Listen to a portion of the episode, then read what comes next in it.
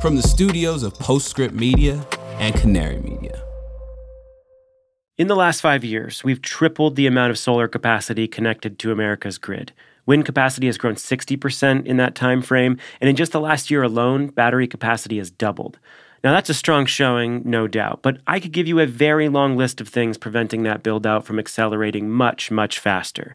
Slow utilities with outdated planning, a lack of transmission, a lack of workers, long interconnection queues that are delaying over a terawatt of clean energy capacity.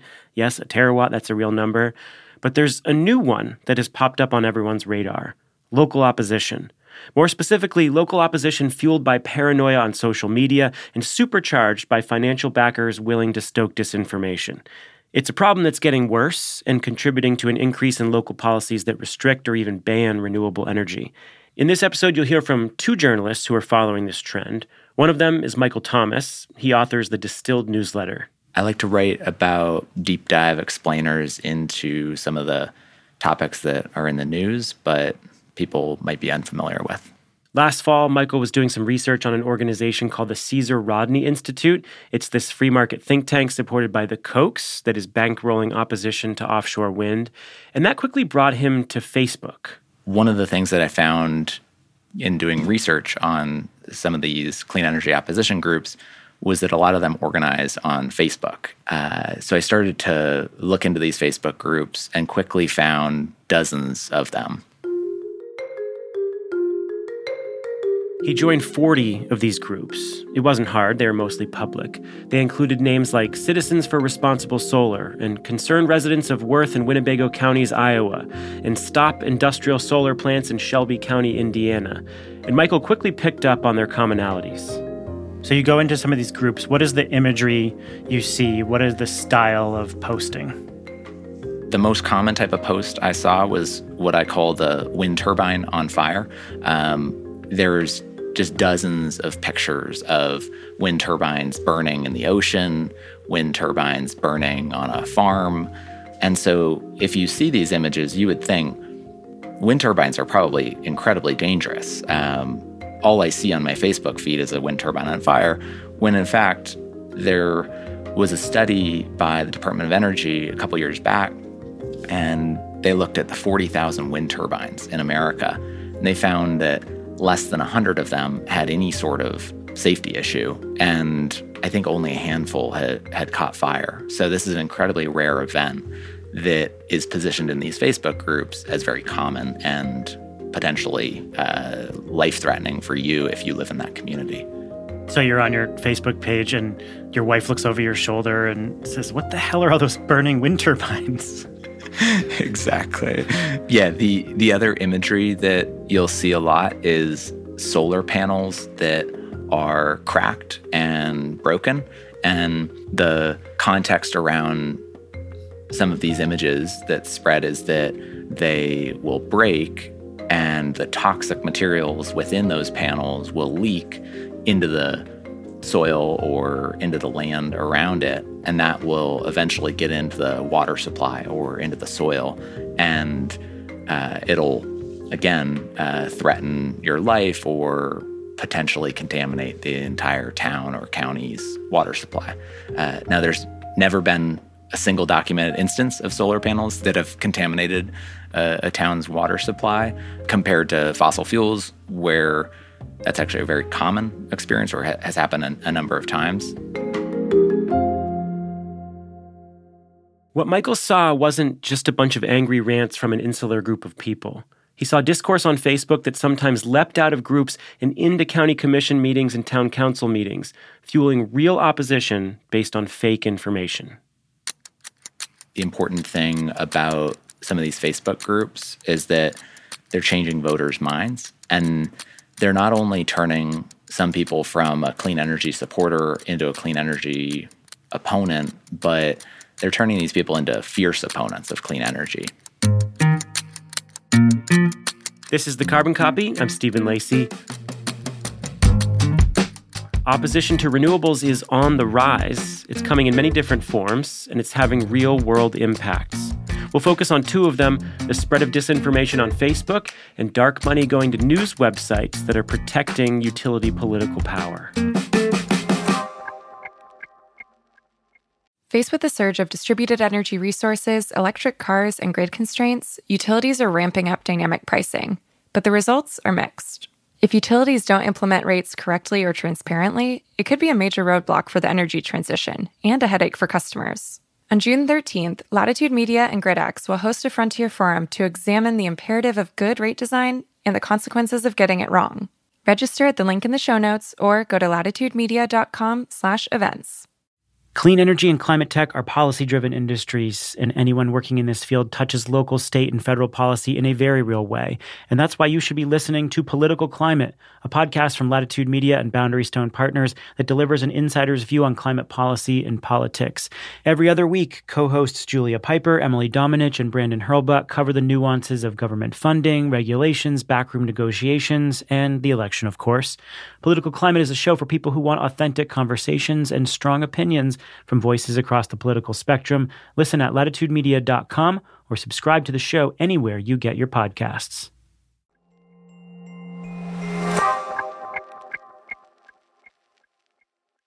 We have all witnessed how a lie spread on social media can have chaotic and horrific consequences. The genocide in Myanmar, the storming of the US Capitol, the attacks on government buildings in Brazil, we're living in a moment when a small group of people with bad information can quickly turn into a large group of people ready to act on that information. Which is why Michael Thomas got so interested in the dozens of groups on Facebook formed around the lies that wind turbines give you cancer or solar panels contaminate water supplies. And what he noticed is that these are not necessarily people who fall along neat political or cultural lines.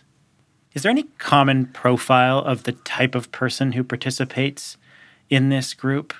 Are they pro fossil fuel or are they more anti renewable energy? What's the strain of, of attitude?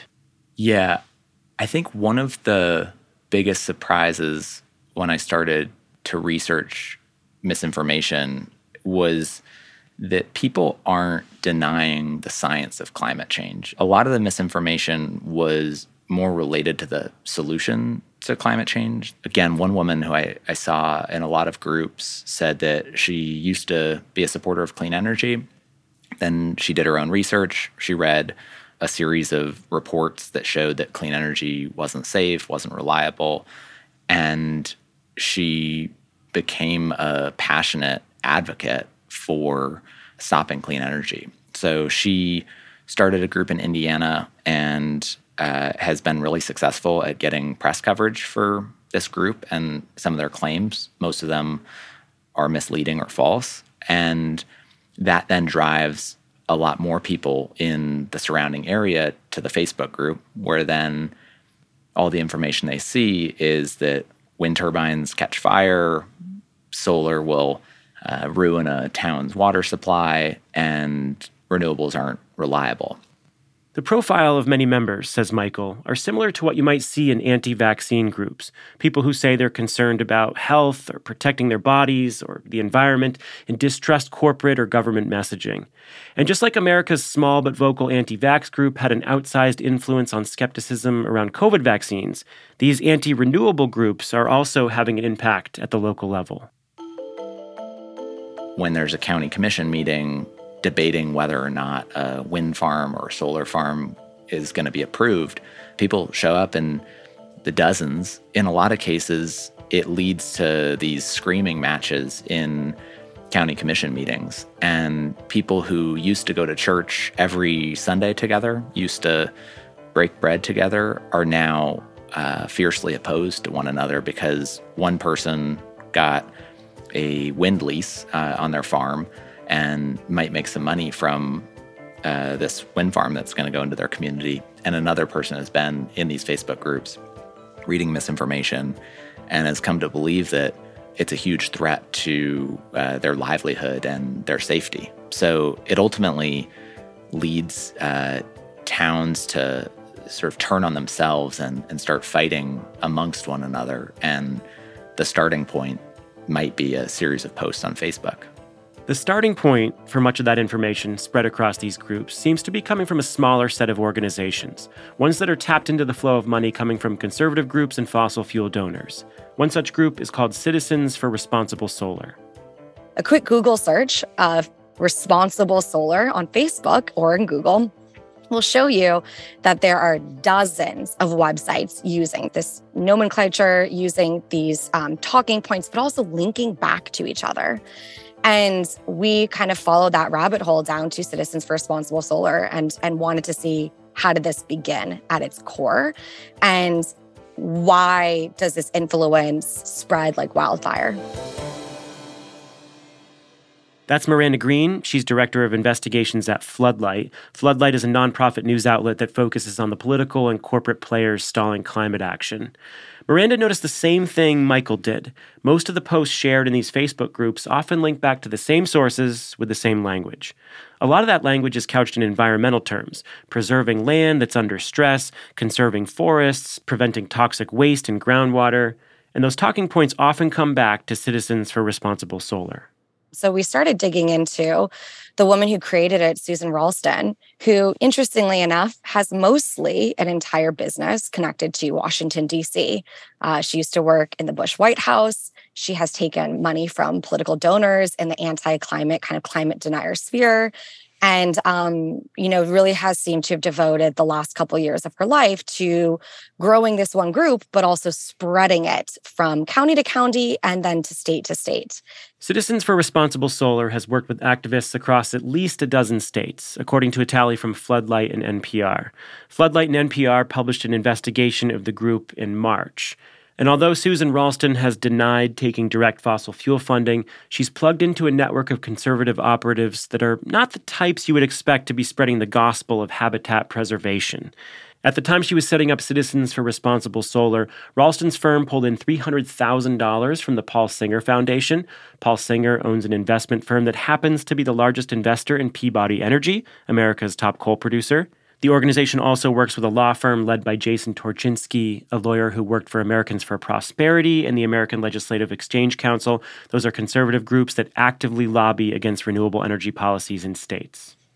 Can you give me a story about how it plays out on the ground when Citizens for Responsible Solar actually plays a role to stop or slow a project? Yeah, I mean, we we spoke to a couple landowners in Virginia who kind of face this in two fronts. Um, I will say that one of the precursors to Citizens for Responsible Solar was a group called um, Concerned Citizens of Spotsylvania, and this is another kind of bedroom community in Virginia. Spotsylvania had a proposed solar array come in. Um, this group that owned actually bought land and wanted to build solar on it to then sell back to a couple local industries in the area, including tech companies. And they had to put a proposal out there. Uh, at the time, the supervisor of the county, Greg Benton, is a Republican. He actually ran for office because he was unhappy with how much people were paying in taxes. So, very much a conservative in his nature. And when this group applied to be able to put solar panels on the land they owned, he did a lot of due diligence. We spoke to him. He said he visited other states. He, you know, held city council meetings. He talked to locals. He really wanted to get into the science. He listened to every negative that he got from the communities that were opposing this in his area. And he said to us, you know, he really was able to say, that's not the case here. That's not actually going to happen. Mm-hmm. But he mm-hmm. got tremendous pushback. And he said to me, you know, he really just couldn't understand where it was coming from. At the end of the day, it was a great boon to the county. You really couldn't see the solar panels. Every negative they brought, he was able to, find out was not actually true. And, but it became such a big issue in the area driven by this local opposition group um, that he ended up deciding not to seek reelection because it was just so overwhelming. And what he found is that you know the interesting part about that story is they actually he's he greenlit the project. The project is now bit built those solar panels are there. But a lot of those individuals he saw that were the concerned citizens of spotsylvania moved on to culpeper which is where then citizens for responsible solar really started. And susan ralston has said in interviews that she did talk directly to the group of locals that were opposing the spotsylvania ordinance now, we've talked to others in Virginia, not just Virginia, but I'll stay with that state because it's kind of where it started. who really were hoping to use solar as a way to help their income, right? Unfortunately, farming has been a really hard industry across America. Um, a lot of farmers rely on tax breaks. A lot of them are really struggling depending on what kind of crop they're growing. We talked to um, someone in Virginia who actually had a livestock farm. He had cattle, and the price of cattle has significantly dropped, as well as the price of hay. And so he, you know, was really thinking of his future of what will happen to his farm if he can no longer pay for it. And solar seemed like a great option for him. He could still do half of ranching, he could still do half of solar. And the second that this kind of opportunity came to him, local opposition groups started pushing back and they were tied to Citizens for Responsible Solar. And ultimately, they passed an ordinance saying that they could not build solar within a very small section of land, which basically made it impossible. And he could no longer do it on his land. And now he doesn't know what to do. These groups are taking advantage of a political reality in America. People who support projects are often less likely to show up at public meetings. Local officials considering approval of these projects may not be well versed in energy. And sometimes all it takes is a handful of very passionate people to derail something. Again, here's reporter Michael Thomas. Absolutely. If you look at the maps of where the most uh, potential for wind or solar development are in the country, they tend to be in pretty rural places that don't have a lot of people. So if a Facebook group in that county has 500 people or 1,000 people, and all of those people are reading misinformation and seeing these posts about wind turbines on fire or solar panels that are going to make their kids sick, then they can have an outsized voice in that community. And um, you can see why someone who might not be well versed in energy or might not have studied this stuff, given a series of reports that seem official and a couple dozen angry residents, it's not surprising that a lot of these counties will block a project or in some cases outright ban wind or solar in their community. Can you talk about how this is playing out across the country, whether indirectly or directly influenced by some of these groups you're embedded with? There are a lot of local ordinances and even state rules or bills that are being considered that would kill uh, support for existing projects. How, how is what does that landscape look like for policy activity? Yeah, absolutely. So, clean energy projects have been blocked by local opponents in 49 out of 50 states. Local governments in more than 30 states have passed local ordinances that uh, either severely restrict clean energy development or outright ban it. And more than 100 local governments have passed severe restrictions, uh, setbacks that make it almost impossible to build or outright bans on clean energy. This trend is happening all across the country. And in total, it's blocking thousands of megawatts of potential clean energy capacity.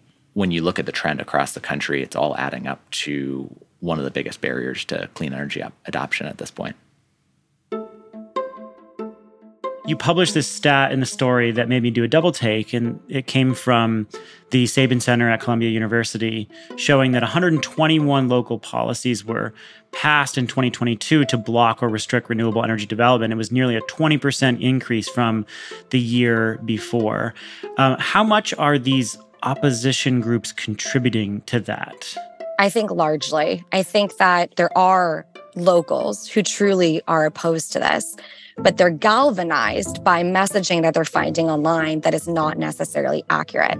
And then they're supported by groups online or in their state or in their community that have ulterior motives, which we found. They're getting payments from organizations that have connections to climate denial. When a power company comes in, or when a solar developer comes in, or when a wind developer comes in, and a local community says, How do we push back against this? They look online or they reach out to one of these groups and they get, you know, mock ordinances that they can draft and they start, you know, talking at their local city council meetings and then they pass bills that limit certain things. Then those expand to, you know, from small communities to state by state, and they kind of grow from there. And so a lot of these, you know, changes we've seen in the last couple of years, these ordinances that have passed uh, have really kind of seem to be learning from one another. They're using very similar language, as I mentioned. So they're using responsible solar, they're using prime farmlands. I mean, it seems like it's really generated from the same playbook.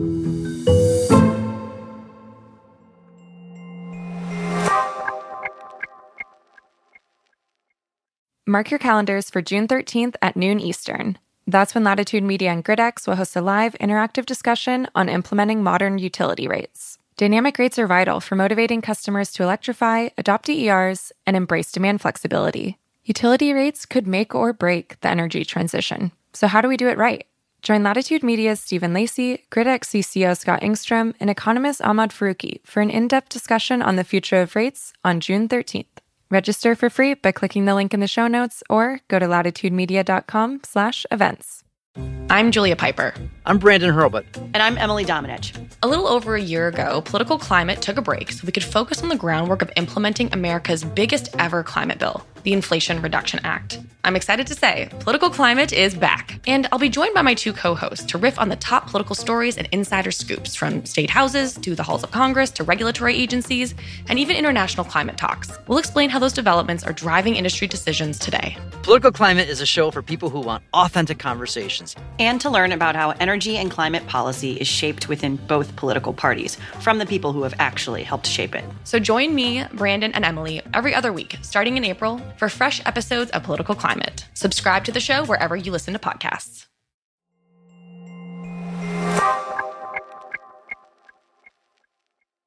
These local opposition groups are emerging players in the political fights over clean energy expansion, but they're only one piece of the picture.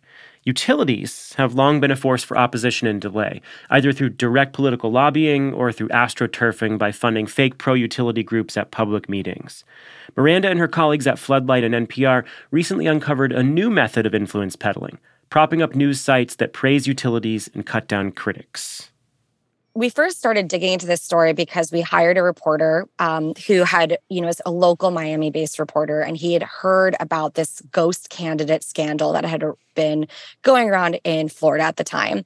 They were finding ties between this consulting firm called Matrix LLC and a bunch of fake candidates or questionable candidates who were running against um, candidates running for races in Florida who were supportive of renewable energy.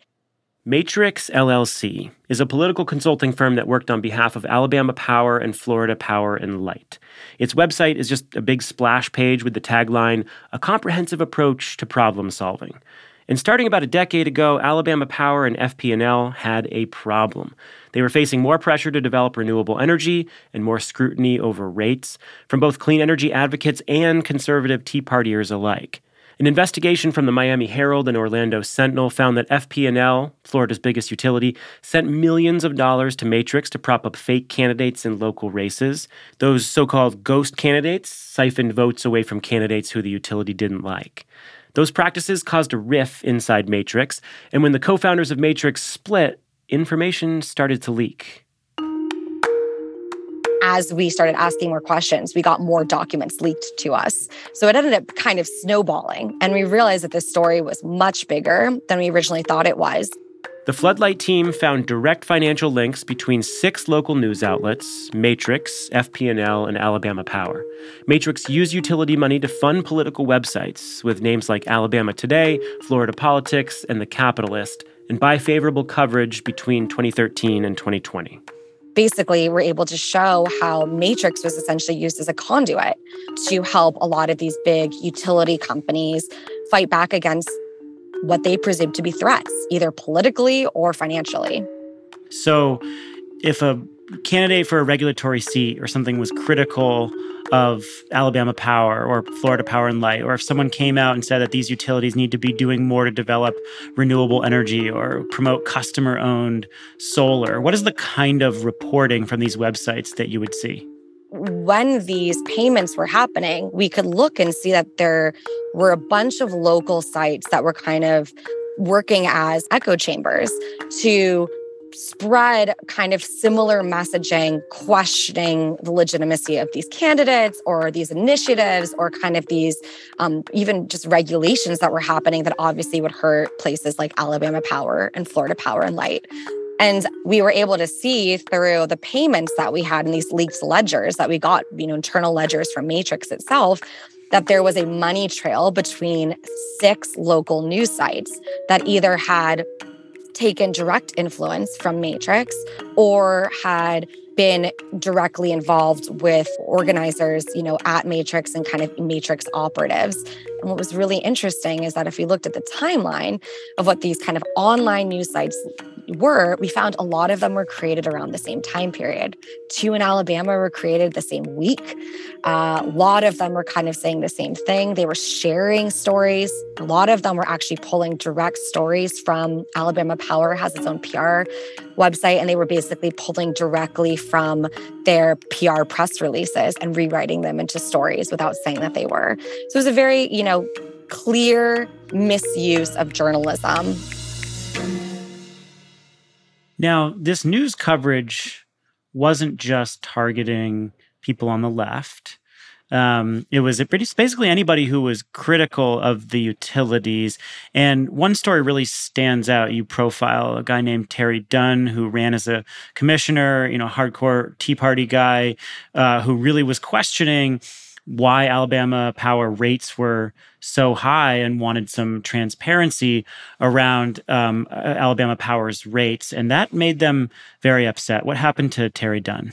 Yeah, you made a really good point there. The thing to remember, the thing that I even realized in doing this reporting is this really came down to power. This really came down to making sure that the company was not going to face lots of regulation. We're not going to face a lot of questions. We're not going to have to deal with politicians who are going to kind of put them on the spot.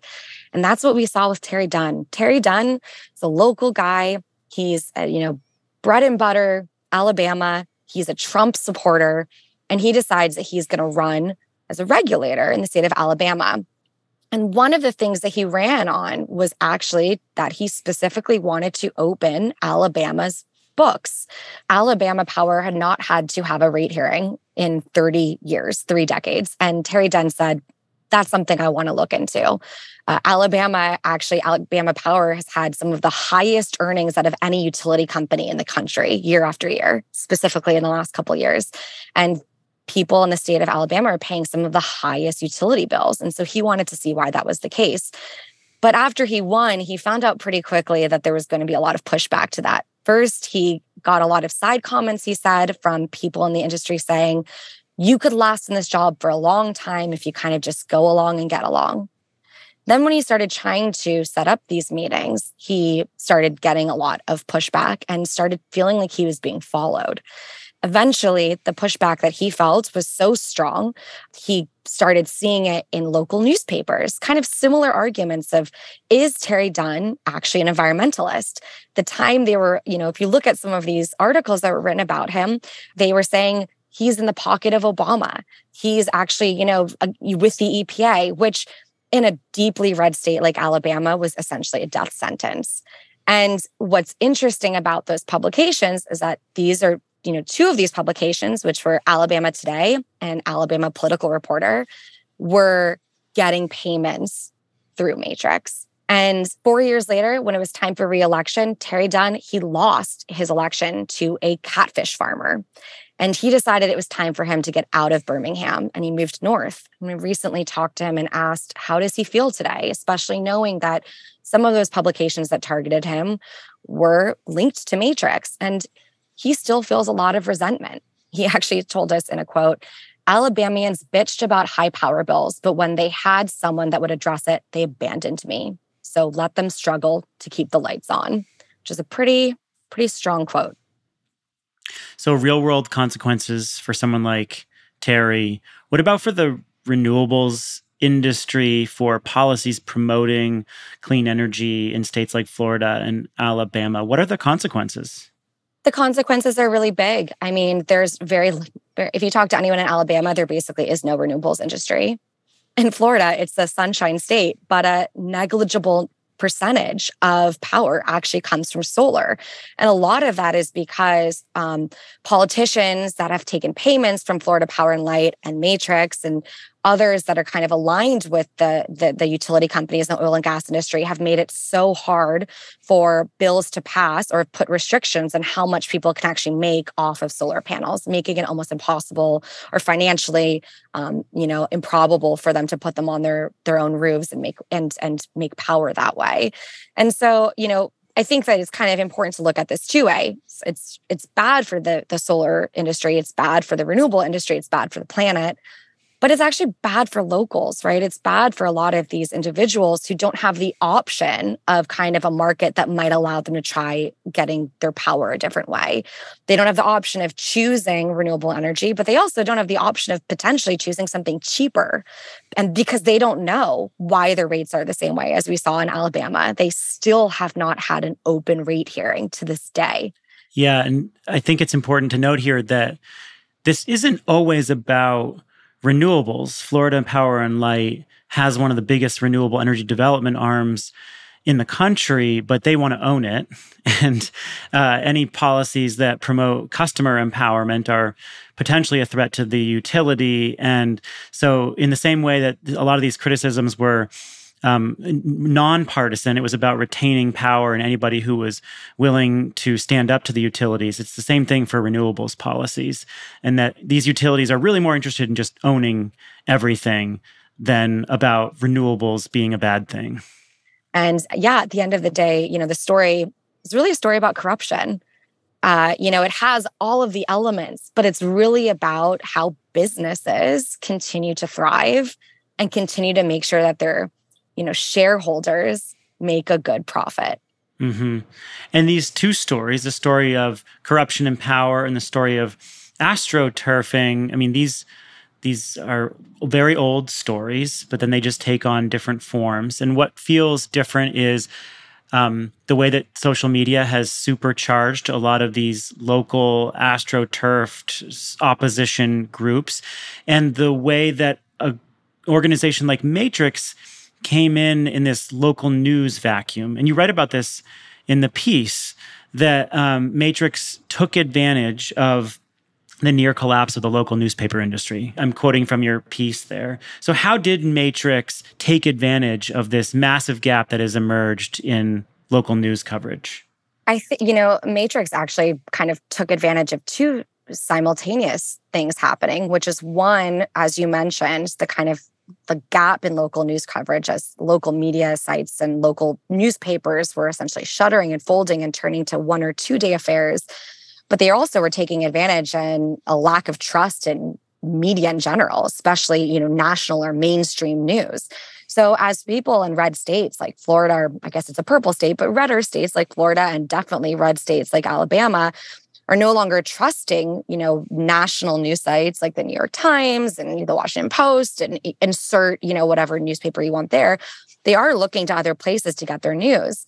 And so they kind of, I think Matrix was really adept at trying to find a way to kind of be like, well, we can pitch these stories to places as a, a, political consultancy, or we can maybe just buy and create our own, which is what they did. And these news sites and these local places, they, you know, when you click on alabamatoday.com, it looks just like any other kind of local news site. It's got scrolling articles, up to date, you know, um, taglines. It has bylines from reporters that are actual reporters that they've hired with real LinkedIn accounts. It's got news about everything. It's not just, you know, about power. But if you specifically look at every article they've written about Alabama Power, which is what we did, you will see that there is an overwhelming bias towards positive coverage. So, for example, we saw a lot of news about storm coverage. Storm happens, power goes out, power goes back on. That's kind of the, the normal trajectory of how these things work. Most news articles you will see will probably say something like power goes out, 6,000 people without power, they're without power for three days, then it goes back on. The articles that were writing about this that were connected to Matrix, their titles were Alabama Power brings power back to 6,000 people in record time. And that was the kind of reporting that really just stood out to us, especially as reporters and the ethics of this, because it was very clear that there was a manipulation here at play. Miranda Green is director of investigations at Floodlight. You also heard from Michael Thomas, who is a journalist who writes the climate newsletter Distilled. And there's an update to the Matrix story. Earlier this year, FP&L CEO stepped down amidst a swirl of scandal at the company, including campaign finance violations, journalist surveillance, and media manipulation.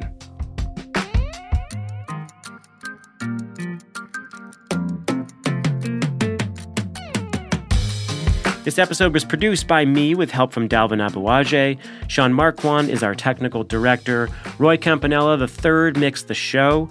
Original music came from Echo Finch, Epidemic Sounds, and Blue Dot Sessions.